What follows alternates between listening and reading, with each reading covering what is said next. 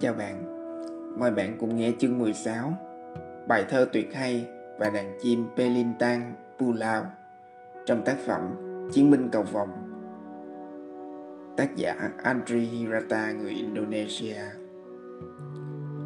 Không giống như mọi năm, tháng 8 đến mà mùa khô vẫn chưa rời khỏi làng chúng tôi. Cây cối héo khô cả. Mỗi khi có xe đi ngang qua, bụi đỏ tung lên mù mịt bám dày đặc các bộ cửa sổ nhà hai bên đường. Làng tối khô rang và bốc mùi nghỉ xét. Sinh hoạt của cộng đồng người Hoa náo nhiệt hẳn. Tắm vào giữa ngày, chải mái tóc, ướt hất ngược ra đằng sau và bấm móng tay. Họ là cộng đồng duy nhất năm sạch sẽ hơn một chút trong suốt mùa khô. Cộng đồng người Sa quan trái lại ngồi ôm vẫn vơ mấy cây cột trong dãy nhà dài của mình. Trời nóng bức quá, Họ không tài nào ngủ được dưới mái nhà không trần cong queo vì sức nóng. Cũng không thể làm việc vì họ đã kiệt sức quá rồi. Thật là tiến thoái lưỡng nan. Người xa rông, Như tôi đã kể rồi đấy, Ở ngoài biển, Suốt cả ngày lẫn đêm. Chẳng mấy nữa mà những tháng cuối năm sọc đến, Và rồi gió nổi lên. Mỗi lúc một điên cuồng, Mùa khô là cơ hội kiếm tiền của họ người Mã Lai trở nên nhấp nhúa hơn và ở nhà hầu như suốt cả ngày. Không nhà ai có tủ lạnh. Thỉnh thoảng lại thấy mấy đứa trẻ lượn lờ trên đường cái cầm cục đá và siro để làm nước giải khát. Bầu không khí ngột ngạt cứ thế kéo dài cho đến đêm. Khi bình minh lên, nhiệt độ hạ xuống trầm trọng, thử thách lòng tin những tín đồ của nhà tiên tri Muhammad. Thách thức họ bước ra khỏi giường, tiến thẳng đến thánh đường để dự buổi lễ cầu kinh Subu.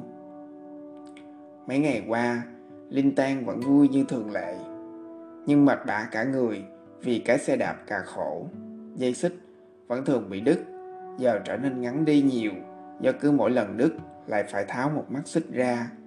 Lớp xe thì cứ xì liên miên, thế là nó phải dắt xe hết đoạn đường từ nhà đến trường. Rốt cuộc cái xe đạp ấy chẳng thể dùng được nữa. Không còn chọn lựa nào khác, Linh Tan phải lội bộ mấy mươi cây số đến trường. Có một con đường tắt nhưng rất nguy hiểm, phải qua một đầm lầy nhung nhúc cá sấu đang ngoác mõm chực sẵn. Giữa đầm lầy, nước ngang tới ngực và phải bơi qua, nhưng nếu phải đi bộ, Linh Tan buộc phải chật vật vượt qua con đường đó để có thể đến trường đúng giờ. Linh Tan thường kể, khi nó đi qua cái đầm lầy ấy, hàng tá cá sấu bơi theo với hàng bao nhiêu cặp mắt găm chặt vào nó. Do vậy mà trước khi đi học, nó thường tắm bằng lá trầu không, một chất khử trùng truyền thống. Khi lội qua đầm, nó cho quần áo và sách vở vào một cái túi nhựa, cột chặt lại và dơ lên cao. Còn khi nào phải bơi, thì nó dùng răng cắn chặt cái túi. Nó láo liên không ngừng để trông chừng bọn cá sấu. Hôm nay, Linh Tan đến trường ướt sũng từ đầu đến chân Lúc nó đang cố thoát khỏi lũ cá sấu Thì cái túi nhựa bung ra. Nó đứng sừng sùng ngay cửa lớp. Cô Moose gọi nó vào. Nó hoan hỉ học Dù quần áo ướt nhẹp như thế. Sau buổi học Linh Tan đến gần tôi. Vẻ mặt đáng thương của nó Giống như mùa hạn Mùa khô hạn kéo dài Chẳng giống nó chút nào. Tôi ngạc nhiên, rầu rĩ. Đâu phải tính cách của Linh Tan chứ? Mày sao thế? Tôi hỏi. Cố mắt miệng cười. Sao buồn vậy? Linh Tan lấy một thứ gì đó ra khỏi túi quần sót Một chiếc khăn tay. Tôi nhớ đã trông thấy mẹ nó cầm chiếc khăn đó vào cái hôm chúng tôi nhận bản điểm. Nó mở tấm khăn ra Và tôi trông thấy một chiếc nhẫn. Đây là nhẫn cưới, Cha tao tặng mẹ tao. Nó nói, giọng run run, Mẹ tao không muốn mình bỏ học Chỉ vì chiếc xe đạp. Mẹ tao bảo, Tao phải học thật chăm, Dành cho được giải học sinh giỏi. Tôi kinh ngạc Mẹ tao bảo đem nhẫn này đi bán Để mua một sợi xích mới. Mắt Linh Tan ngân ngấn nước, Tim tôi thắt lại. Hai đứa ra chợ, Chiếc nhẫn 18 carat đó Được đặt lên một cái cân cầm tay ba phân. Chất lượng vàng kém, Khiến nó trông cứ như vàng giả, Nhưng đó là thứ tài sản quý giá nhất trong nhà Linh Tan Chiếc nhẫn chỉ bán được 125.000 rupee, đủ mua một sợi xích và hai cái lớp xe. Linh Tan khó lòng chia tay chiếc nhẫn cưới của mẹ nó. Nó nắm chặt nhẫn trong tay. Abun, ông chủ tiệm vàng phải gỡ từng ngón tay nó ra mới lấy được chiếc nhẫn. Khi Linh Tan thả nhẫn ra cũng là lúc nó để nước mắt tha hồ tuôn dàn dụa. Mày sẽ đáp lại sự hy sinh của mẹ mày bằng giải học sinh giỏi, Boy. Tôi nói giọng cương quyết, hy vọng giúp nó nguôi ngoai. Boy là cách gọi thân mật giữa những đứa con trai Beliton, Mã Lai.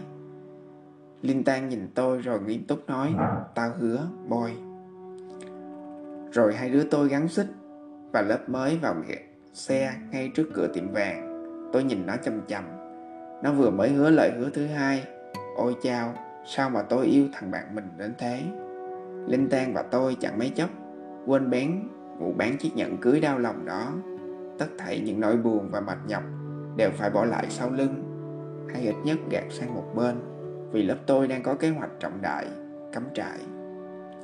Trong khi những học sinh trường PN đi xe buýt màu xanh da trời tới Tanjong Pandan để tham quan sở thú hay viện bảo tàng hay đi vơ lức tiếng Hà Lan có nghĩa là đi nghỉ mát cùng bố mẹ ở Jakarta thì chúng tôi đi đến bãi biển ở Banglakan, Punai cách đây 60 cây số và chúng tôi cùng đi xe đạp đến đó. Dù năm nào chúng tôi cũng đến Bangkalan, Punai nhưng tôi chưa khi nào thấy chán nơi này. Mỗi lần đứng trên bờ biển sáng bếp nước tôi đều cảm thấy ngạc nhiên có thể ví tâm trạng tôi lúc ấy giống như binh lính của Alexander Đại Đế khi họ lần đầu tiên thấy Ấn Độ. Trước hàng chục hecta cát trải rộng đến tận cánh rừng, tôi đã cảm nhận được một vẻ đẹp thật khác biệt. Đó chính là ấn tượng của tôi về Bangkalan Punai. Buổi chiều xuống, tôi sung sướng đi dạo loanh quanh, rồi ngồi lại trên đỉnh động đồi phía tây. Tôi nghe vẳng lại tiếng trẻ con, con cửa ngư dân, con trai và con gái nô đùa với phao, chơi bóng đá không cần cột gôn. Âm thanh ấy thật bình yên.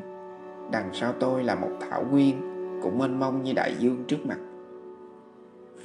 Hàng ngàn con chim sẻ, đồng đậu vắt vẹo trên những thân cổ cao, cỏ cao, chi chóe tranh nhau chỗ ngủ. Từ mấy khoảng trống, giữa những hàng dừa, tôi trông thấy những tảng đá khổng lồ, nét đặc trưng của Pankalan Punai, xếp thành dãy trên biển đông xanh biếc lấp lánh. Những nhánh sông nước lợ quanh co uốn khúc từ xa để cuối cùng hợp lại rồi cùng nhau đổ ra biển giống như những dòng bạc đang tan chảy. Khi đêm dần buông những tia nắng màu cam và đỏ len lỏi qua mái nhà sàn làm bằng lá cây nanga nhô lên giữa những tán cây santigi. Khói bốc lên nghi ngút từ những bếp lò đun bằng củi dừa nhằm xua đuổi đám rệp lỗng nhổn chui ra giữa bụi ma crypt.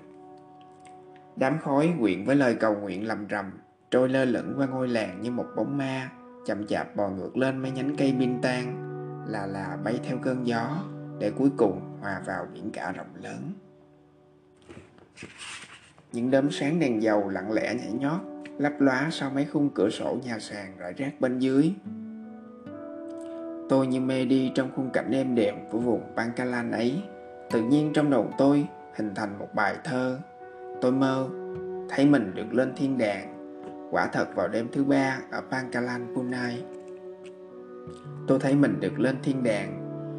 Hóa ra thiên đàng không hề hùng vĩ, Mà chỉ là một lâu đài bé nhỏ giữa rừng. Chẳng có thiếu nữ xinh đẹp nào Như được kể trong kinh Koran. Tôi thả bộ qua một cái cầu nhỏ hẹp. Chào đón tôi là một phụ nữ có khuôn mặt thánh thiện Thiên đường là đây cô nói Cô mời tôi đi dạo trên cánh đồng hoa dưới những đám mây đầy màu sắc và phía hành lang tòa lâu đài. Trên hành lang, tôi trông thấy những tia sáng nhỏ đằng sau tấm rèm, mỗi tia sáng chiếu rọi xuyên đêm qua đám cỏ dày trong vườn, đẹp không lời nào tả xiết. Thiên đường quá tĩnh lặng, nhưng tôi muốn lại ở đây. Vì con nhớ lời hứa của người Thượng Đế, nếu con tới, người sẽ chạy lại đón con. Trong chương trình cắm trại có một bài tập, một bài luận, một bức vẽ hay một món đồ thủ công làm từ các vật liệu lầm lặt ở bãi biển. Với bài thơ này, lần đầu tiên ở môn nghệ thuật tôi đạt điểm cao hơn Maha một chút. Chuyện này xảy ra lần đầu và cũng là lần cuối. Maha không đạt điểm cao nhất trong môn nghệ thuật như thường lệ là do đàn chim thần thoại mà người Beliton gọi là Pelintang Pulau hay nghĩa đen có nghĩa là loài chim băng ngang qua đảo ở đâu chim Pelintang Pulau cũng được người ta chú ý. nhưng không nơi nào chúng được chú ý nhiều như trên bờ biển. Một vài người nghĩ rằng chúng là loài siêu nhiên, chỉ cần nghe tiếng của loài chim ấy cũng khiến người dân trên bờ biển này kính sợ vì những truyền thuyết xung quanh chúng và thông điệp chúng mang đến. Nếu chúng xuất hiện thành đàn ở một ngôi làng thì ngư dân sẽ ngay lập tức hoãn dự định dông thuyền đánh cá. Với họ, sự xuất hiện của những con chim huyền thoại này là dấu hiệu báo cơn bão biển đang đến. Bất luận những con chim này thật sự là gì đi nữa, thì Mã Ha cũng tuyên bố nó đã trông thấy chúng trong khi đi tìm cảnh để vẽ một bức tranh cho bài tập môn nghệ thuật. Nó trở lại trại khoe với chúng tôi những gì vừa trông thấy. Chúng tôi phóng vào rừng để tận mắt một sở thị một trong những loài chim quý hiếm nhất trong quần thể động vật của khu đảo Belintan này. Không may, chúng tôi chẳng trông thấy thứ gì ngoài những cành cây trống trơn, bọn khỉ con đuôi dài và bầu trời trống veo. Maha tẻn tò và thấy là bọn bạn thi nhau chế nhạo. Nếu ai ăn quá nhiều trái bin tan, người đó sẽ bị say Maha à. Nhìn gà hóa cuốc, nói năng hàm hồ. Samson nổ phát súng đầu tiên và các bọn bắt đầu lao vào tấn công Maha. Thật mà Samson, tao trông thấy đàn con, năm con pelintang Pulau thật. Dò sông dò bể dễ dò, nào ai lấy thước mà đo xem một người nói dối bao nhiêu. Kukai nhại một câu ca dao.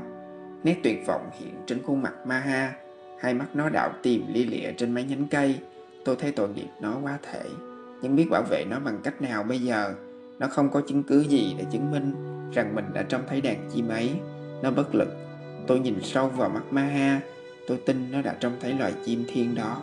Nó may thật. Mỗi tội Maha không thể thuyết phục được chúng tôi vì xưa nay nó nổi tiếng là đứa hay nói láo. Đó là rắc rối dành cho những kẻ thích nói láo. Khi rốt cuộc bạn cũng nói ra được một sự thật giữa hàng triệu lời nói dối. Đó Lúc đó thì những người khác vẫn cứ cho rằng sự thật đó cũng chỉ là sản phẩm của một sự dối trá nữa mà thôi. Đừng giàu trí tưởng tượng và dối trá nữa bạn ơi. Mày biết dối trá là điều cấm kỵ. Điều cấm kỵ đó được nói nhiều lần trong cuốn đạo đức mà, Sahara triết lý. Tình hình trở nên rối mù. Cả lên khi cái tin Maha trong thái chim pelentang Pulau nạt lan khắp ngôi làng. Ngay lập tức, ngư dân hủy kế hoạch đánh cá ngoài khơi. Cô Moose cảm thấy bực bội vì không biết làm thế nào để khiến tình hình lắng dịu.